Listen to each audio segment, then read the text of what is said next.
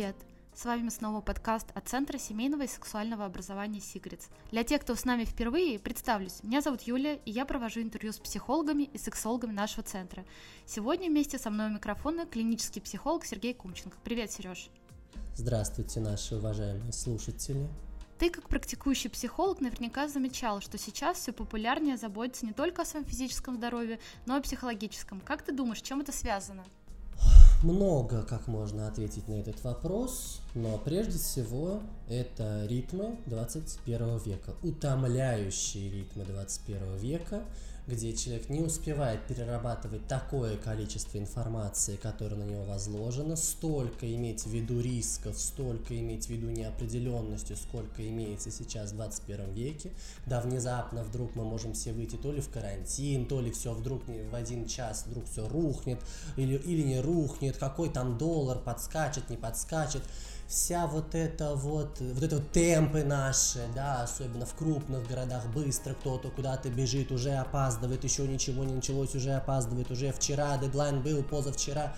Вот эти вот ритмы, они истощают людей, накапливается очень много умственных ошибок у людей. И, в общем-то, в контексте этих умственных ошибок снижается эффективность простая обычная экономическая эффективность. Люди становятся неэффективными. Тогда психология становится таким способом обеспечить безошибочное выполнение определенных экономических задач, что и целью, чтобы повысить эффективность. Это первое.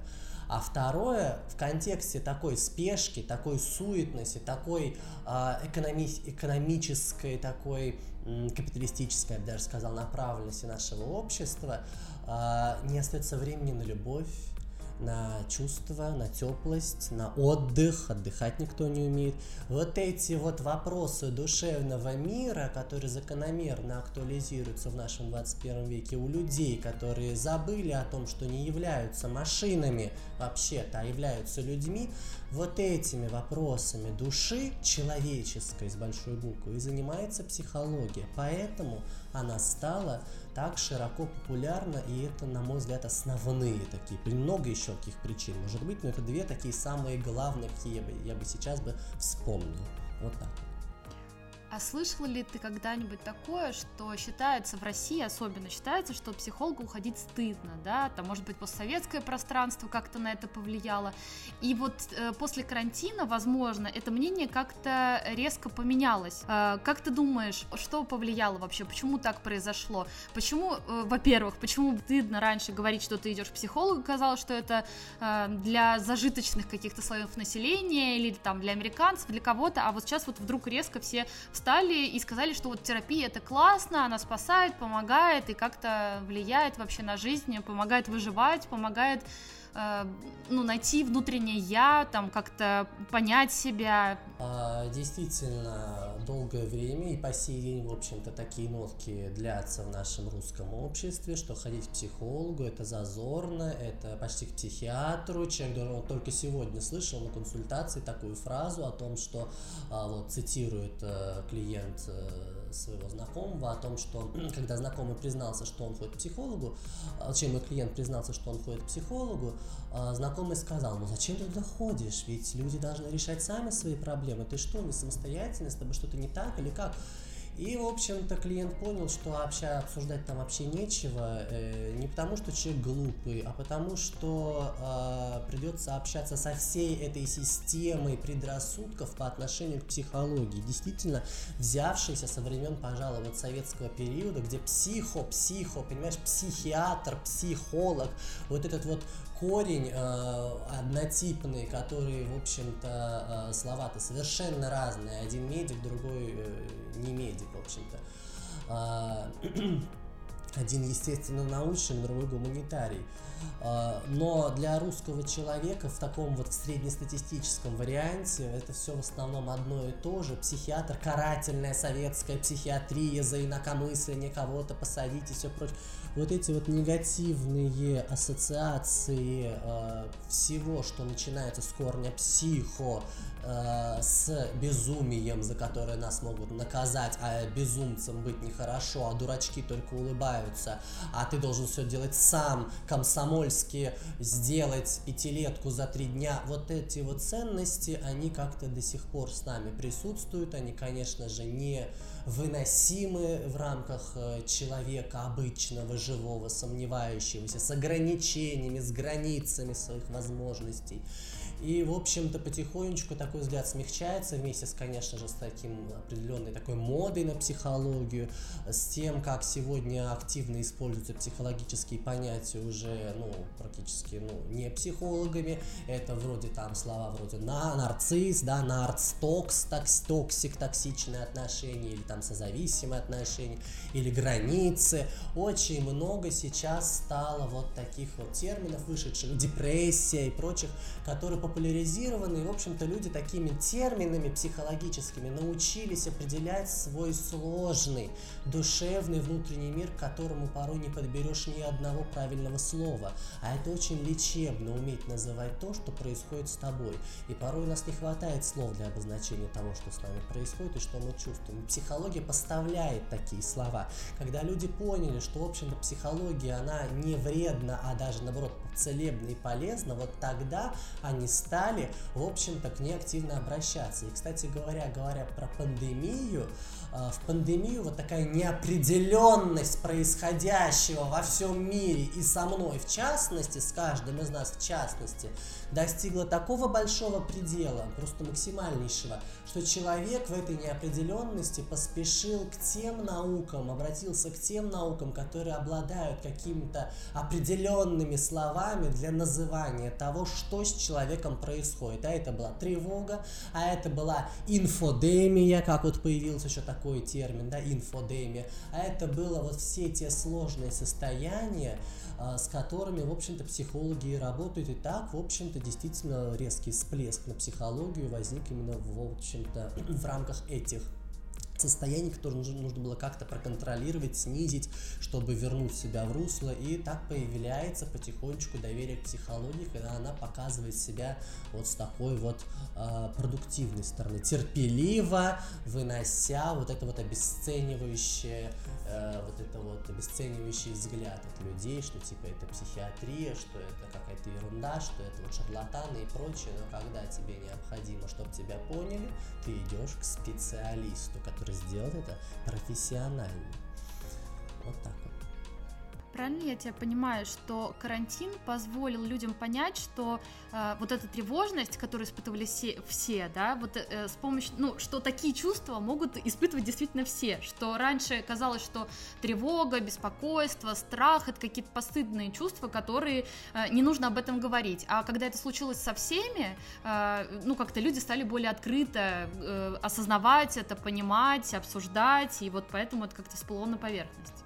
Да, действительно, когда одно и то же переживание стало э, такой э, таким достоянием среднестатистического большинства, скажем так, когда каждый, буквально каждый возобладал одним и тем же переживанием, а это была, в общем-то, тревога в той или иной какой-то своей постаси, тогда, в общем-то, ну, я ничем не отличаюсь от других, если тоже скажу всем, что я тоже в тревоге, что мне тоже страшно, что я тоже не понимаю, что происходит со мной, с моими близкими, с дальними, и как это, как это этих дальних все может э, вдруг перекочевать к нам, в нашу страну, как это все заражает, как эти все путешественники заражают друг. Мне страшно, мне страшно, мой язык путается, и у всех он путается, и все друг друга пугают, эти вот, эти пики, эти приросты, вот эти графики, эти ничего не понятно, когда когда будет вакцина, как...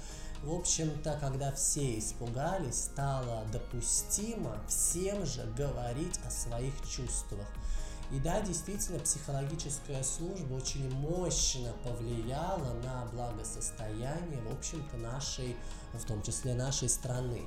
Врачи, а подноготно там еще были вот службы психологической помощи, когда люди звонили очень активно, и не только, кстати говоря, на тему тревог, еще на тему отношений активно звонили, спрашивали. К нам на тренинге же очень много приходило в этот вот момент, в эти моменты, в этот период людей на психологические тренинги, как общаться, как справиться с тревогой, где взять силы на совладание с этим ужасом, который происходит по всему миру.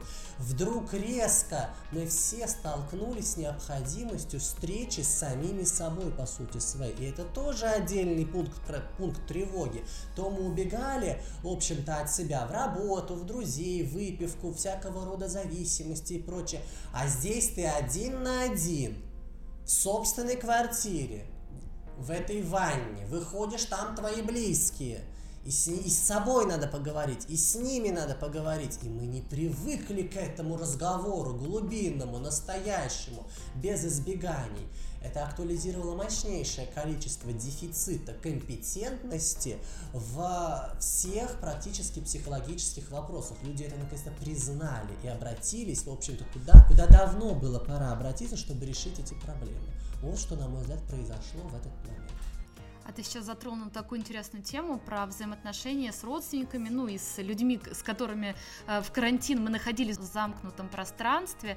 Скажи, пожалуйста, как-то вот общение между людьми изменилось в это время, потому что очень много информации было там про разводы, да, там резкий всплеск разводов, э, ссорились там семьи, родители с детьми, там разъезжались и так далее. Можешь немножко об этом рассказать? Да, могу. А, очень мощно а, вся эта инфодемия, как это называют сегодня некоторые исследователи, а, или такая своеобразная паника всего населения, всезаражающая паника населения на тему эпидемии, инфодемия, на тему информации об этой эпидемии, всех этих приростов, всех этих вот этих тревог на эту тему – как это всех захватило и как это резко повлияло на коммуникацию, притом все формы коммуникации.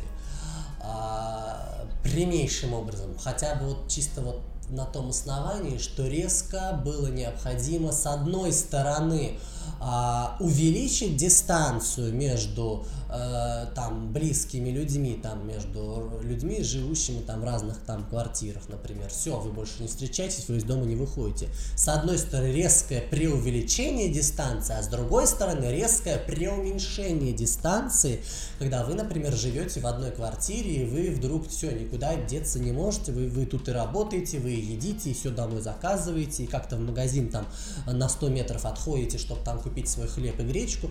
Вот, то есть вот, вот э, тако, такая игра с дистанцией прямо повлияла на коммуникацию людей и в каком-то смысле э, создала условия для преображения этой коммуникации. Но не все люди любят меняться.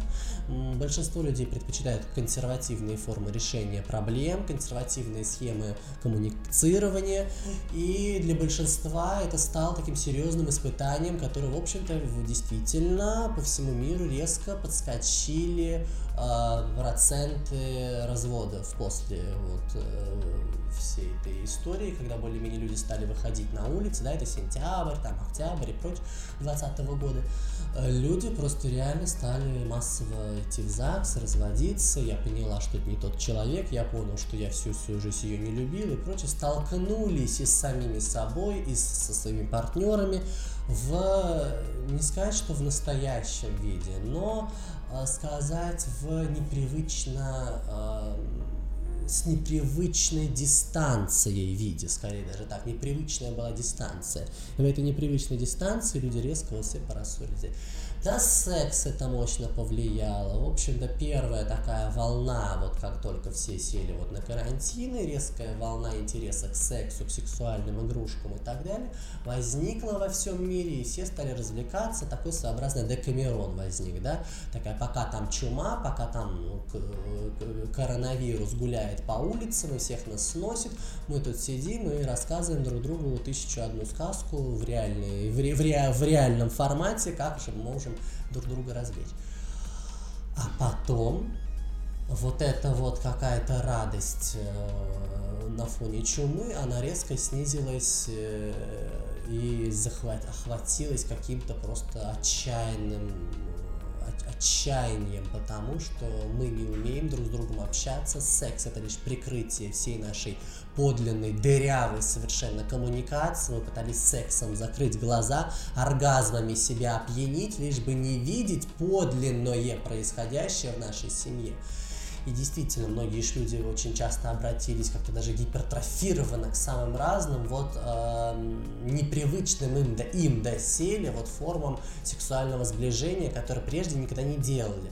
С э, не одну, две, три игрушечки там попробовать, нет, они просто скупили полсу, и так каждая семья, просто все секшопы поскупили, и, в общем-то, обнаружили, что в, этой, в, в этом какой-то попытке какими-то товарами закрыть глаза на то, что происходит на самом деле с, с партнерством, у них не получилось. Правда, рано или поздно скрылась, и до меня до сих пор доходят клиенты, которые разводятся, которые вот сказали, вот, вот, вот недавно тоже случай, а, вот что-то пошло не так с июня прошлого года назад, что-то пошло не так, и вот они год назад с этими закрытыми глазами так и вот начали сидеть, э, до сих пор сидят, и только-только сейчас, а что вы на самом деле чувствуете? А простой вопрос, что вы на самом деле чувствуете? А почему вы это чувствуете? Иной раз люди говорят, а я не знаю, что я чувствую. Вот они закрытые глаза, я не знаю, что это чувствую один простой вопрос самому себе, а что же я чувствую? Нет, назови, нет, я не, не знаю, плохой ответ, я не знаю, что я чувствую. Надо найти слово, найди слово, что ты чувствуешь, когда ты опять видишь эту немытую посуду в своей раковине, в квартире с человеком, в квартире живя с человеком, с которого ты называешь своим мужем или женой уже более 10 лет. Что ты на самом деле чувствуешь? И вот когда человек со слезами на глазах, со стыдом признается, что я его ненавижу, и я это поняла на карантине, вот в общем-то показывается, что вот эта дистанция, она резко оголила все то, что люди долгое время от себя скрывали.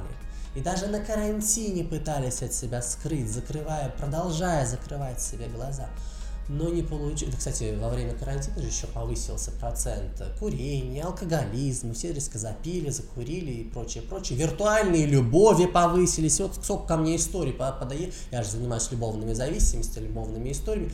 Очень много резко всех стало историй про виртуальные зависимости, виртуальную любовь, страдания на расстоянии.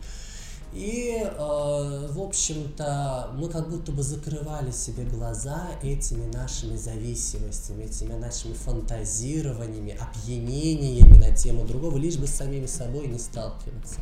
Вот что вкратце было с людьми. Неудивительно, что сейчас многие из них разошлись, э, развелись и стали по отдельности ходить к психологам, притом индивидуальным и даже не к семейным.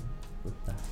А скажи, пожалуйста, вообще в вопросе вот этих любовных всяких дел изменились ли запросы, э, ну, какие были в девятнадцатом году, например, до пандемии, и какие сейчас, да, потому что сейчас немножко мы это, ну, все равно есть, конечно, этот инфошум, но в целом, как бы, все уже привыкли в этом жить, э, у всех все, все еще продолжаются проблемы там в любви, э, там, проблемы в коммуникации, друг друга не понимают, проблемы в том числе с выстраиванием э, личных границ с партнером, вот скажи, изменилось ли, что было до и что стало сейчас? Именно запросы твоих клиентов э, вот в формате любви?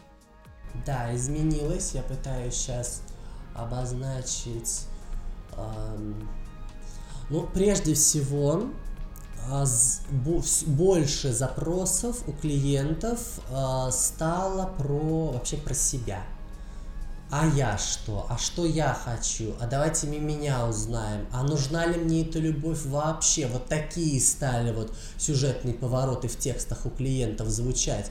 Вот сегодня, сегодняшние клиенты. Очень много стало тем э, про вот как раз таки виртуальные отношения. Он обещал приехать после того, как карантин закончится, он так и не приехал. И вот так мы сидим и ждем, когда же это, а не уйти ли мне после этого всего в карьеру, а не открыть ли мне свой собственный онлайн-бизнес, потому что на офлайн бизнес полагаться нельзя. Вот такие вообще запросы пошли. Не избавиться ли вообще от любви? Любовь избыточна, и она как будто бы причиняет какое-то боль и страдание. А, появились темы, связанные с вот если вот до э, пандемии очень много было тем про то, как заставить там своего партнера чаще писать, чаще звонить, чаще заниматься сексом, как, заста как заставить партнера, как заставить, что делать с матерью, почему у меня мать такая злая, плохая, ужасная. Сейчас вот про вот родителей вообще практически нет. Вот я вот на моем, по, по крайней мере, опыте про родителей, я даже как-то уже по трое пытаюсь, может быть, дать про родителей поговорим, а что там в детстве было, а что как, вообще просто человек от, от, от, э, как бы отнекивается от этой темы и идет свою собственную линию, вот линию, вот, вот э, я бы ее назвал линией выживания. Вот как вот, если вдруг опять возникнет какая-то внезапная ситуация потери работы, чего угодно, как выжить. Для этого нужен бизнес, для этого нужны четкие опоры на себя. Я должен понимать, как мне себя спасти. И, в общем-то, э, много еще вот этих вот запросов, связанных, а не развестись ли мне уже а не развестись ли мне со своим партнером, а может быть мне все это не нужно, а может быть, то есть, то есть очень вот такие вот запросы, то есть если как-то подсуммировать запрос на личностный рост и бизнес, э, реали, самореализацию, запрос на виртуальные любовные отношения, опять-таки дистанционные, как мы видим, и запрос на дистанцию от своих актуальных любовных партнеров, будь то брачные партнеры, будь то еще какие-нибудь, э, все чаще звучат эти вот слова о том, что может быть это ненужная мне связь вообще, может быть, э, кажется, она меня тянет вниз, потому что я не успеваю нормально работать из-за этих непонятных отношений с этим человеком. Вот работа, работа стала еще более важнее, как будто бы, как мне показалось. Ну и мы так потихонечку начинаем, мы это я, как-то менять, что называется, наши, затачивать э, инструментарий психологический, который я, например, мог бы дать, а это обучение навыкам общения в личных границах, например, обучение навыкам э, саморегуляции, энергетическому профициту, чтобы энергия была, умению отдыхать, вот таким вот вещам, чувствительности, чувственности, спонтанности от жизни, брать от жизни все, что называется, что можно в границах своих возможностей. А, на земле при этом оставаясь. Вот, вот в этих, вот этот вот инструментарий я теперь оттачиваю под клиентов, которые приходят про личностный рост, а не про любовные отношения, потому что все меньше, в общем-то, про это, хотя говорят дальше, нет, говорят, все, и спрашивают, а что с любовью, а где взять партнера, но как будто бы этого стало меньше, это стало не так важно. Важнее теперь личностный рост в самом широком и глубоком смысле этого слова.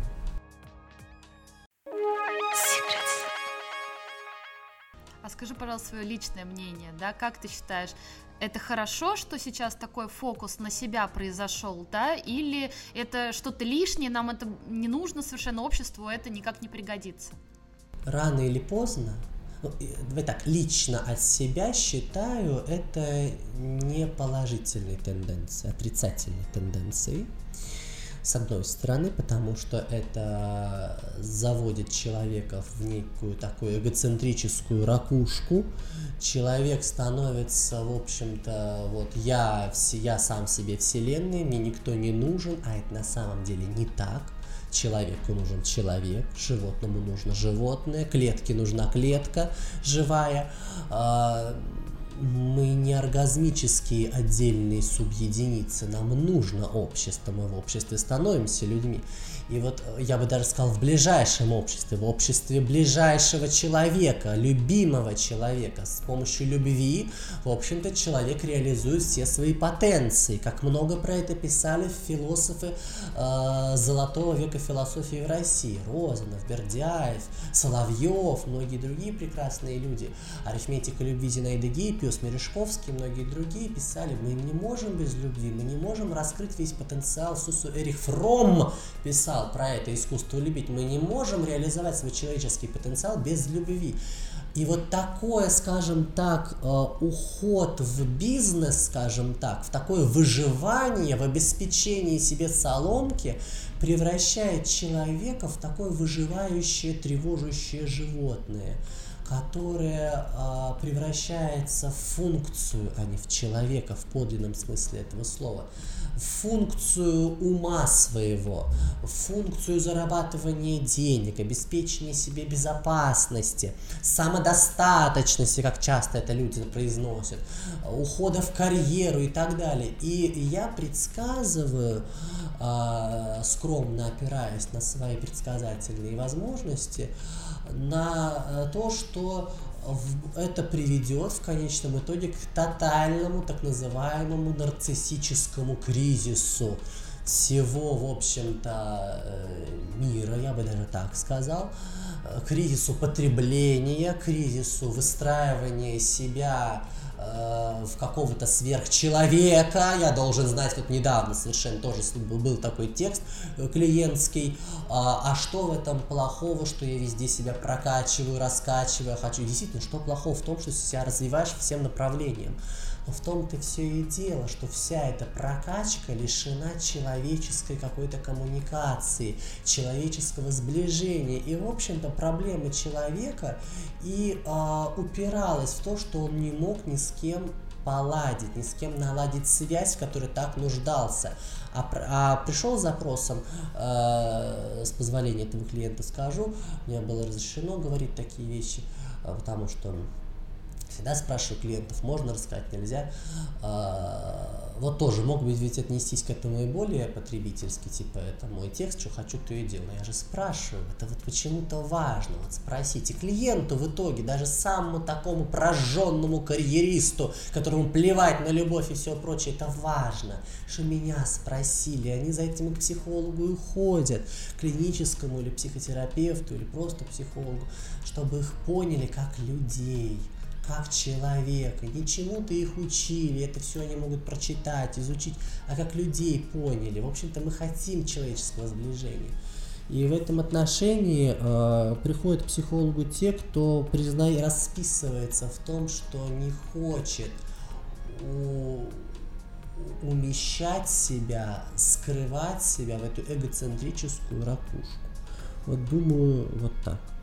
А ты думаешь, что раньше не было вот этой проблемы, да, когда мы все хотели заниматься достигаторством, вот это бесконечный лозунг «стань лучшей версией себя», а, вот эти вот э, там дебаты там какие, ну, в пользу того, что нужно там постоянно над собой работать, а, плюс выступления каких-то известных коучей, да, там вот Тони Робинс приезжал, еще кто-то, когда дают какие-то формулы успеха, которые всем подходят, там какие-то пять шагов, а, тайм-менеджмент и так далее. Мне кажется, это было и до карантина, и вообще давно очень э, наши СМИ и блогерский мир, э, медиа, все транслируют то, что нужно чего-то там добиться обязательно, иначе ты не до человека. Да, действительно, и до карантина это все было, все эти блоги, все вот это вот как 5, 5 правил, 10 правил, 7 и прочее, все эти прекрасные числа, мы все это помним, да, действительно, это есть и было. А, и даже а, вот есть такой исследователь Елена Теодоровна Соколова, это профессор, а, доктор психологических наук, она преподает, э, работает в МГУ на факультете психологии, это мой учитель, в общем-то, один из моих учителей, много перед ней склоняюсь. А, так вот, вот она очень много с нулевых, я бы даже сказал, с 90-х, нулевых годов исследовала то, о чем ты говоришь. Это было еще тогда. А, и, а, в общем-то, а, обобщая, вот, грубо обобщая все то, что она открыла, в общем-то, и сама она так обобщала, можно сказать, что и до карантина общество было нарциссическим. Нарциссический в психологическом смысле этого слова, то есть в профессиональном смысле. Не то, что по, по, э, по, там, э, думают только о себе, нет. Нарциссический в плане э, грандиозный в своих амбициях, желающий стать сверхчеловеком.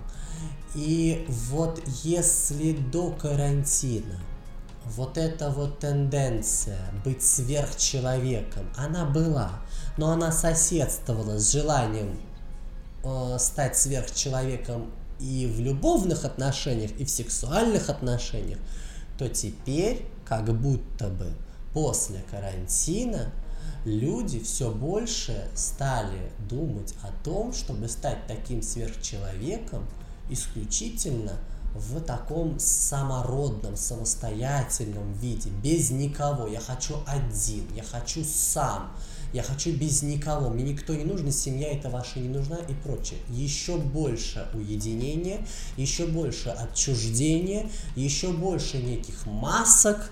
Люди продолжают носить маски уже не физические, а очень даже психологические, еще больше отчуждения.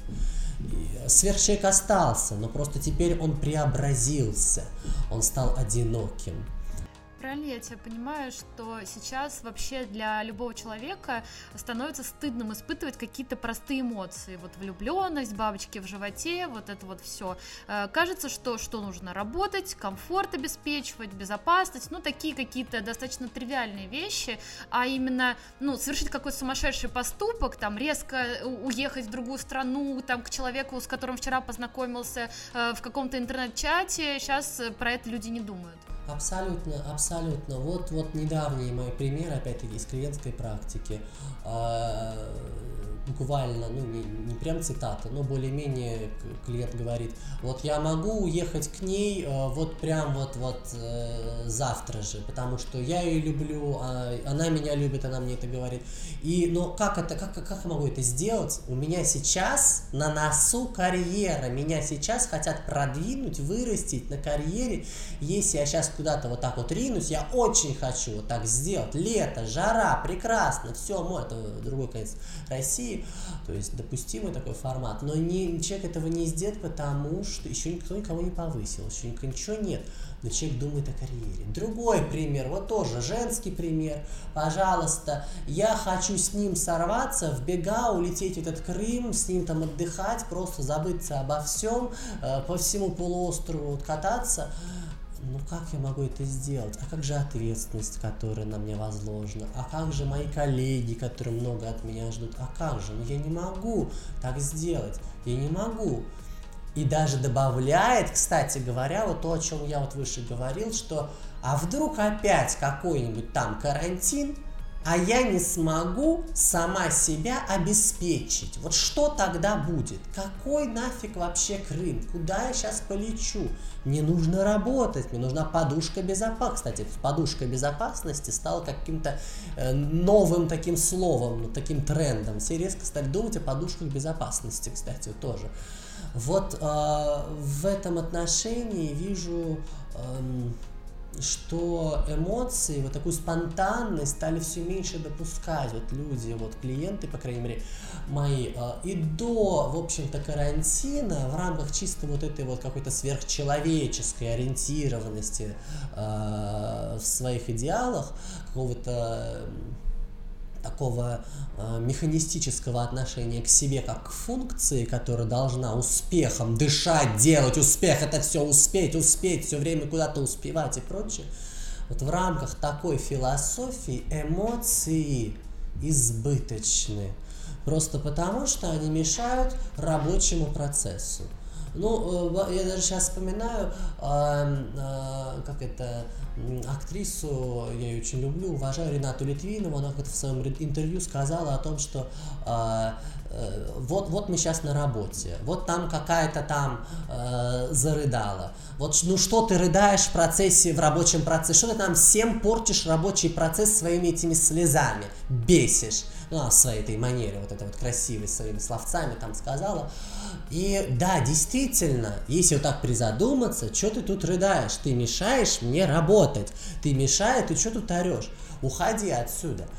И вот э, если на работе эту логику можно понять, действительно мешать процессу, то вне работы эту логику понять сложно. Но дело-то в том, что люди продолжают жить логикой работы во вне рабочее время. Привнось смешивают рабочее и личное, не замечают тем самым, как устают, выгорают, кстати, из-за этого от актуальности своей рабочей профессии, потому что они все время поглощены своей работой и продолжают изолироваться от всего чувственного, нерабочего опыта во время, когда, в общем-то, можно жить вот как, как можно, как хочешь, отдыхать. Я даже сейчас вспомнил, а, клиентка одна, они сходили с подругой в клуб, вот подружка была такая, вот она, она как раз вот была совсем другая, э, там у нее подружка, которая была спонтанная, такая резвящаяся, такая веселушка такая, вот она была вот, э, как она говорила, глупая, она была глупая, клиентка называла ее глупой, ну тупица какая-то, а, прям так и говорила. А вот, а она решила с ней в клуб пойти. И что? В этом клубе эта веселушка, глупенькая, как она ее называла, клиентка, она так танцевала, она так отдавалась процессу, с закатыванием глаз, пофиг что, что скажет, кривляется, не кривляется, красивое движение, все равно она просто кайфует от жизни в опьянении, сама она же не выпила. Э, там такая интересная, я очень, кстати, очень, это очень интересный феномен, без опьянения, без алкогольного опьянения, вот реально как-то вот уметь веселиться, вот, вот они чувства. А у нас как? Мы настолько сильно поглощены работой, что нужно только что-то выпить, что-то прокурить, что-то что-то еще, чтобы вот как-то вот расслабиться, что называется. Порой нам нужны даже любовные зависимости, чтобы влюбиться, иначе никак в каком-то смысле. Настолько боимся влюбиться действительно. И вот она смотрит на эту подругу свою глупую, которую называла глупой, и понимает, что у нее, у этой глупой подруги, есть чему ей, клиентке, учиться, и она хочет этой жизни – Хочется этой спонтанности, хочется отпустить себя. Ну зачем ты сейчас в клубе думаешь о работе, о приличии? Вообще зачем ты оделась сюда, как на работу? Зачем ты надела в клуб эти каблуки, это трикотажное платье, жутко стягивающее тебя, эти непонятные косы? Зачем ты, говорит себе клиентка, зачем я это все сделала? Когда можно было одеться легко, просто, удобно и кайфовать вообще. Нет, мы выходим на работу, даже идя в клуб. И, кстати говоря, клиентка так и сказала, я пошла в клуб, чтобы там найти потенциальную клиентуру. Вот мы же работаем постоянно. Это нас изнуряет, истощает, добавляет кучу проблем, в том числе в виде страха лишний раз влюбиться, заэмоционироваться, потому что в рабочем процессе эмоции избыточны, излишни и, в общем-то, разрушают весь рабочий процесс. А есть у тебя какие-то универсальные советы, чтобы разделить работу и личную жизнь? А, точнее как, может быть, какие-то советы четкие по работе, да, как не выгореть и, ну, что делать так, что, что, что сделать, чтобы работа не занималась и твои мысли.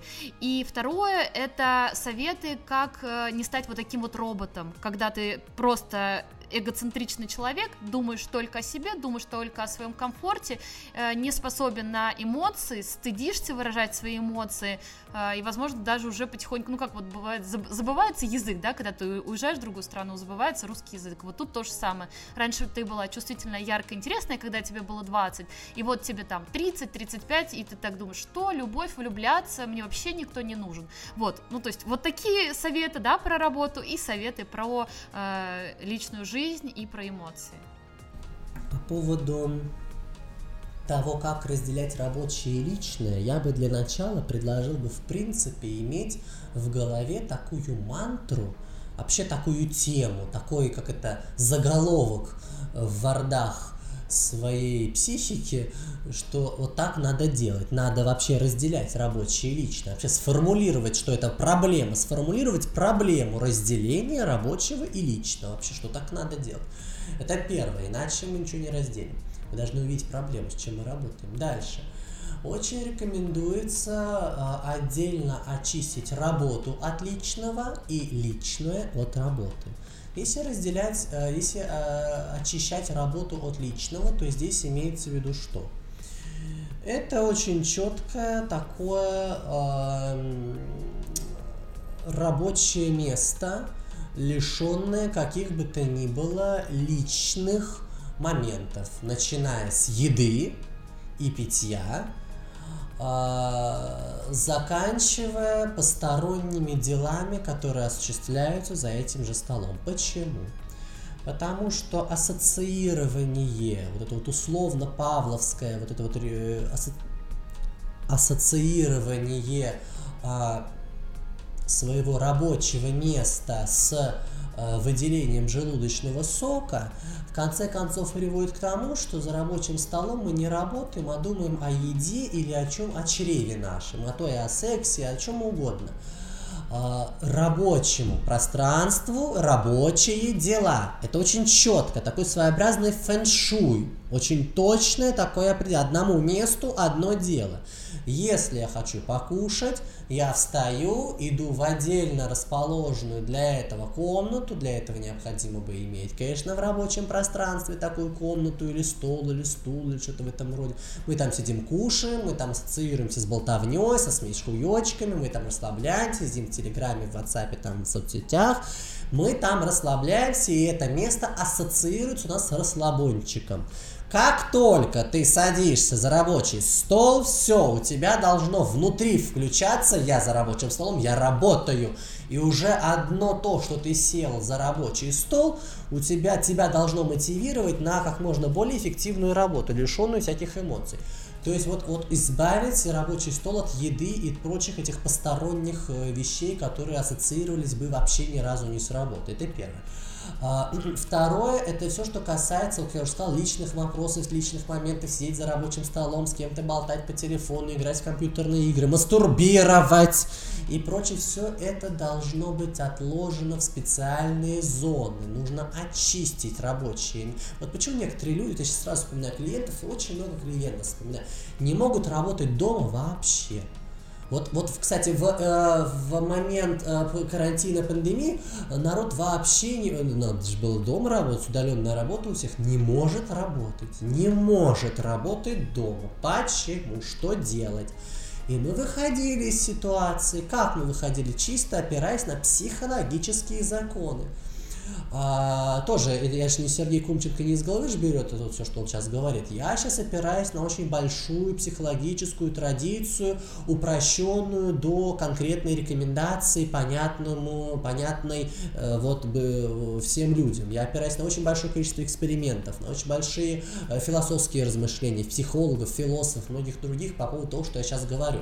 И так или иначе даю выжимку. Вот такая рекомендация.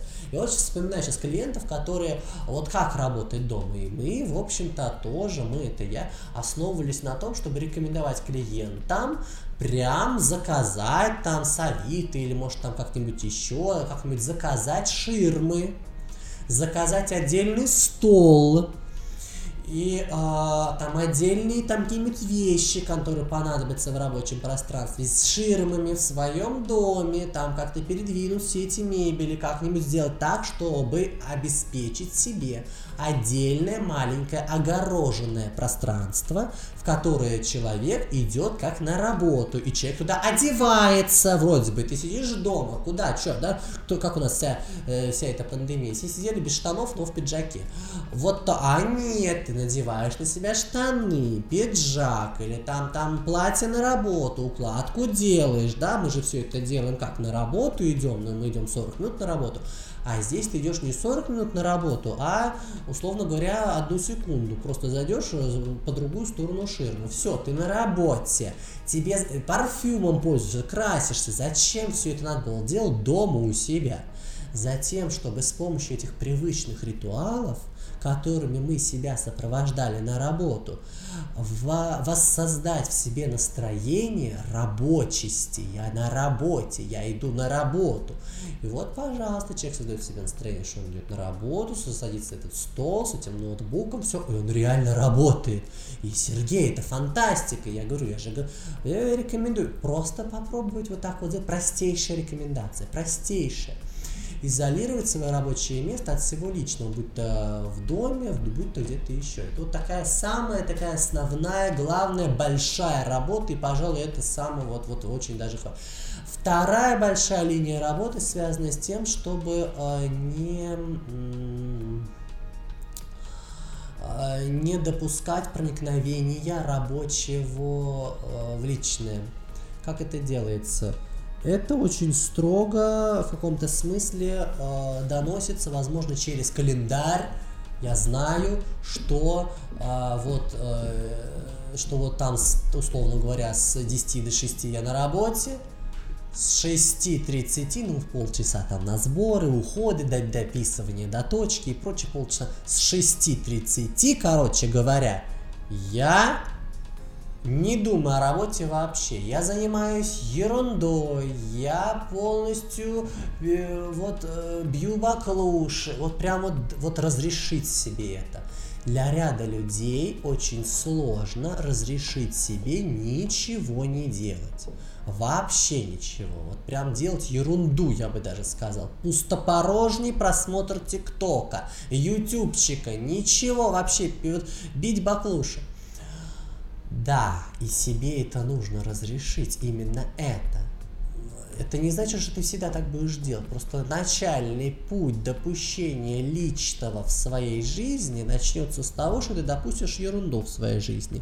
И нужно с, со стыдом, с виной, с ужасом, со скрежетом зубов в календаре поставить, что с 6.30 до там, я не знаю, когда ты просыпаешься, до 23.00 я буду заниматься ерундой и прям реально забронировать такое место, зарезервировать все эти, сколько там получается, 5 часов, 4,5, заниматься ерундой. И да, человек должен придумать, как он это будет делать. А вот э, это легко звучит для тех людей, которые работают, допустим, в офисе или ну, каких-то специалистов, у которых четкий график есть с 9 до 6. А как насчет фрилансеров, когда у них вот эта прокрастинация или просто, как ты говоришь, занятие ерундой, это стоит денег, да, каждый его час времени – это его потерянные деньги. Или руководители, да, например, у которых ненормированный график, которым написывают с работы, э, и в большинстве случаев очень сложно отказать своему начальнику в ответе. А, да, в общем-то, то же самое, потому что фрил... грамотный фрилансер, в общем-то, обеспечивает себе э, баланс между работой и отдыхом. Если он себе его не обеспечит, он просто выгорит, ему все это нас начертеет и надоест, он просто, ну, возненавидит свою работу. Чтобы этого не наступило, ему нужно очень строго относиться, еще более строго к своему графику. Он понимает, что сегодня у него график с 4 до 10 вечера, завтра у него с 12 ночи до 6 утра, послезавтра еще как нет. Это нужно учитывать тогда, как я буду отдыхать, какие там зазоры, часовые или получасовые между проектами я буду делать, как строго я буду к этому относиться, к этому человеку еще больше, раз уж он взял на себя вот такую обязательство быть самому себе начальником, такому человеку вдвойне больше, в общем-то, э, вот таких вот э, такой ответственности. И тут, в общем-то, дело решается точно так же. Я бы даже сказал, без этого, без этого отдыха, а что такое отдых? Отдых – это альтернативная работе деятельность альтернативная работе, я бы даже сказал, противоположная работе деятельность. Если вы на работе целыми днями рисуете, рисуете, рисуете, то ваш отдых будет что-то, что вообще никак не связано с рисованием. А скорее всего это будет связано с каким-нибудь спортом, чем-нибудь пойти. Вот я, клинический психолог, моя работа, тренинги веду, консультации веду, детектив, что не день, то детектив, что там с этой историей клиента, что происходит, а как к этому клиенту э, там вот создать там какую-нибудь психологическую рекомендацию или какой-нибудь какой-нибудь диагноз психологический поставить, что происходит. Это же каждый раз детектив. Я вот работаю как такой своеобразный детектив, умовик, скажем так, все время умств, умствую, умствую. Мой отдых – это максимально тупое ничего не делание. Притом не только по выходным, но и после работы. После работы, ничего, физически, вот идти сготовить шарлоточку, что-нибудь сделать. Вот, вот максимально противоположная работа, где ни о чем думать вообще не надо. Я вот за собой заметил, если я приношу с работы вот эту свою рабочую настроенность всех диагностировать, всем говорить рекомендации, если меня спросят и не спросят, все – Личная коммуникация у меня сразу портится, потому что никто не спрашивает моего психологического мнения. И я страдаю, потому что никак заработав, работать не заканчиваю. Работа не заканчивается с наступления 6 вечера или там с фрилансового часа работы, там со сдачи объекта, со сдачей там того заказа. Не заканчивается. Рабочий момент заканчивается вместе с состоянием рабочести. И тогда фрилансеру особенно необходимо этому научиться. Вопрос еще к тебе. А, ты профессиональную литературу читаешь, ты считаешь это рабочий процесс или ты отдыхаешь? Это рабочий процесс. Я не умею в каком-то смысле больше читать профессионально. Более того, иной раз я не умею читать и обычную художественную литературу, потому что порой все как-то вот невольно, вот э, деформировано, трансформировано, как-то превращается и сквозь призму психологического взора наблюдается. И я понимаю, такое происходит со мной особенно сильно тогда, когда я устал и не заметил, как принес работу в, в общем-то, в художественный процесс. Когда я начинаю кривляться, ничего не делать, а, безответственно относиться к книге и, и максимально далеко отхожу от профессиональной литературы, вот тогда, да, в общем-то, я отдыхаю. А порой вообще не занимаюсь литературой, текстами. Просто моя работа – это обработка текстов. Я тексты клиентов обрабатываю, в общем-то. Э, протоколы, которые составляю за речью клиентов, а потом в, сослагаю 2 плюс 2, что там происходит по этому тексту. И в этом плане опять обрабатывать текст, только уже там художественно или профессионально, это опять работать. И в этом плане я предпочитаю лично вот для себя либо слушать текст, либо э, там аудиосказку какую-нибудь, либо смотреть фильм, либо вот как-нибудь максимально... Я, я очень люблю немые театры, например, на немой театр, посмотреть через движение, как там что происходит. Вот так можно отдохнуть, например. Я реально отдыхаю таким образом. Мне никогда не нравились немые театры, а вот когда, ну, как никогда, что-то как так загнул, конечно. с тех пор, как стал психологом, вот с тех пор немые театры и стали мне нравиться, потому что речь, говорение стало просто вот одной из таких фишек моей работы. Да, действительно, вот так вот и отдыхаю. Вот на моем примере, как я это делаю. То есть главный твой совет э, в вопросе, как не выгореть, это уметь качественно отдыхать. Качественно отдыхать, при том той деятельностью, которая, как правило, противоположна. Как правило, опять-таки, у правил есть исключения, но, как правило, она как-то противоположна относительно вашей рабочей деятельности, но она тоже, это противоположная деятельность для отдыха, она как-то согласуется с вашими ценностями. Ну, например, я, например, э, вот э, люблю, вот тоже, вот вроде бы, вот я вот там, например, сидячий образ жизни преимущественно, да, вот я там, например, на работе, у меня сидячий образ жизни, я сижу, рассказываю, что-то там пишу, там записываю, там и прочее. А, лекции веду, там, с студентами занимаюсь, вот, статьи пишу, то есть сидячий такой вот достаточно. То есть, по идее, бегать, прыгать надо, там, тягать там всякие там гири и прочее, но, по идее, это противоположная деятельность, но мне не нравится тягать гири. Я люблю плавать, я люблю бегать. Вот она моя двигательная активность, которая противоположна моей умственно сидячей вот рабочей активности. Вот найти такую деятельность. Но есть одна проблема – Проблема состоит в том, что ряд людей, вот я сейчас говорю, что отдых это какая-то деятельность альтернативная или даже противоположная той, которой мы занимаемся на работе. И народ такой, твою мать, опять что-то делать, опять что-то работать, опять что-то куда-то. А можно я просто на выход... в свой выходной лягу и не встану никогда. Э, до 7 утра понедельника, там, грубо говоря. Вот, э, вот когда ты не хочешь свой отдых вообще ничего делать, ты хочешь только тупить и ерундой страдать, что называется, вообще ту, тупить, вот тупить, часто клиенты говорят такое слово, тупить, хочу потупить, ничего, не просто застрять на ТикТоке и тупо его смотреть ни на ни о чем вообще. Смотреть картинки, какие-нибудь мемасики в Телеграме смотреть, там вот тупить. Хочу играть в компьютерную игру 151 раз пройденную, в 152 раз перепроходить одну и ту же компьютерную игру. А тупить хочу. Это истощение называется. Это называется истощение. Здесь э, нужна качественная психологическая помощь, определенная э, эм, руководствование психологическими рекомендациями, при этом очень строгое, с той целью, чтобы избавить себя от этого истощения, набрать себе этот энергетический потенциал и, в общем-то, только после избавления от истощения, а истощение, кстати говоря, это проблема номер один среди, э, в общем-то, всех представителей с теми или психическими заболеваниями. Э, астения это называется, астеническое расстройство, 80% среди всех запросов по психологическим проблемам.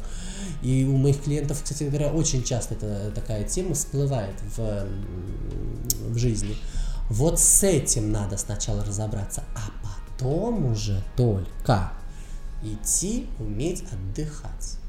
Вот, порой даже фармакология тут понадобится, какие-нибудь натропчики попить, витаминчики, какой-нибудь курс пропить, потому что порой истощение – это проблема уже связанная с мозговыми процессами, мозговыми дисфункциями. И я сейчас хочу сказать один из самых таких ярчайших симптомов, просто ко, не звоночек, а просто уже колокол на бат, что пора к психологу идти, решать проблему истощения – а колокол такой, притом люди ряд, нередко не замечают этого колокола вообще. Что это за колокол? Проблемы с памятью. Ты забываешь дни о днях рождения, ты забываешь какие-то слова, ты забываешь, что ты их только что хотел сказать или сделать, ты забываешь, что было час назад, что ты час назад говорил, говорила. Вот эти вот проблемы с памятью – все, это уже э, такое истощение, что психика не справляется с бытовыми нагрузками. Немедленно психотерапевту психологического профиля. Вот так.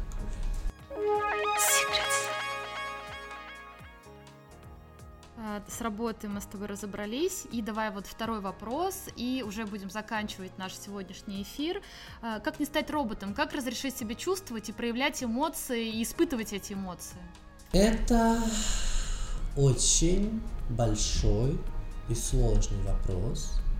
Я бы даже сказал, что э, с рядом наших клиентов мы так или иначе приходим к такому запросу. То есть клиент приходит с запросом «помогите мне стать великим на работе», «помогите мне построить карьеру», «помогите мне само, самореализоваться». А в конце концов мы с ним приходим к такому запросу, что э, как перестать быть роботом, живым человеком со своими ограничениями. И это нормально, что у тебя есть ограничения. У всех у нас есть ограничения. Как перестать париться по поводу того, что я никак не могу найти смысл жизни, а смысл жизни в принципе никто не знает каков. И всю жизнь люди ищут этот смысл жизни. Как говорил Виктор Франкл, люди всю свою жизнь уточняют только два уточняют. То есть раз и навсегда дать это определение этим двум понятиям, которые я сейчас принесу, люди не могут. Люди всю свою жизнь уточняют два понятия. Что такое смысл жизни и что такое любовь.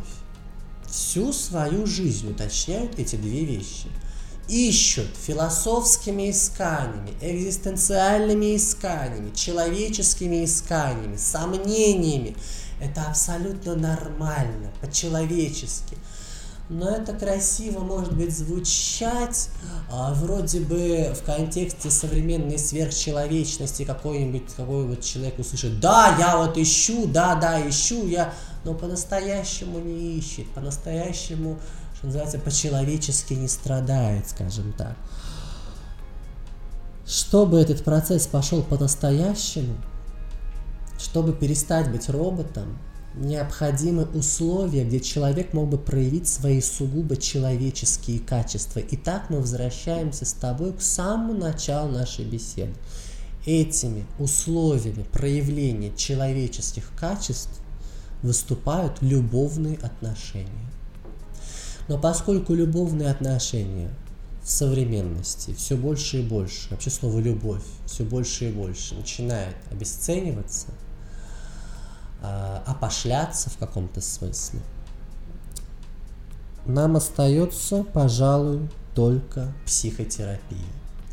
В каком-то смысле, где мы э, осуществляем э, то можно сказать такую своеобразную любовь, психотерапевтическую любовь между клиентом и психотерапевтом. А, это очень даже такой термин э, Алла Семеновна Спиваковская, есть такой доктор психологических наук, тоже учитель, произносит такая сознательная любовь психотерапевта и клиента, суть которой состоит в том, чтобы создать условия для реализации любимого существа – в данном случае клиента.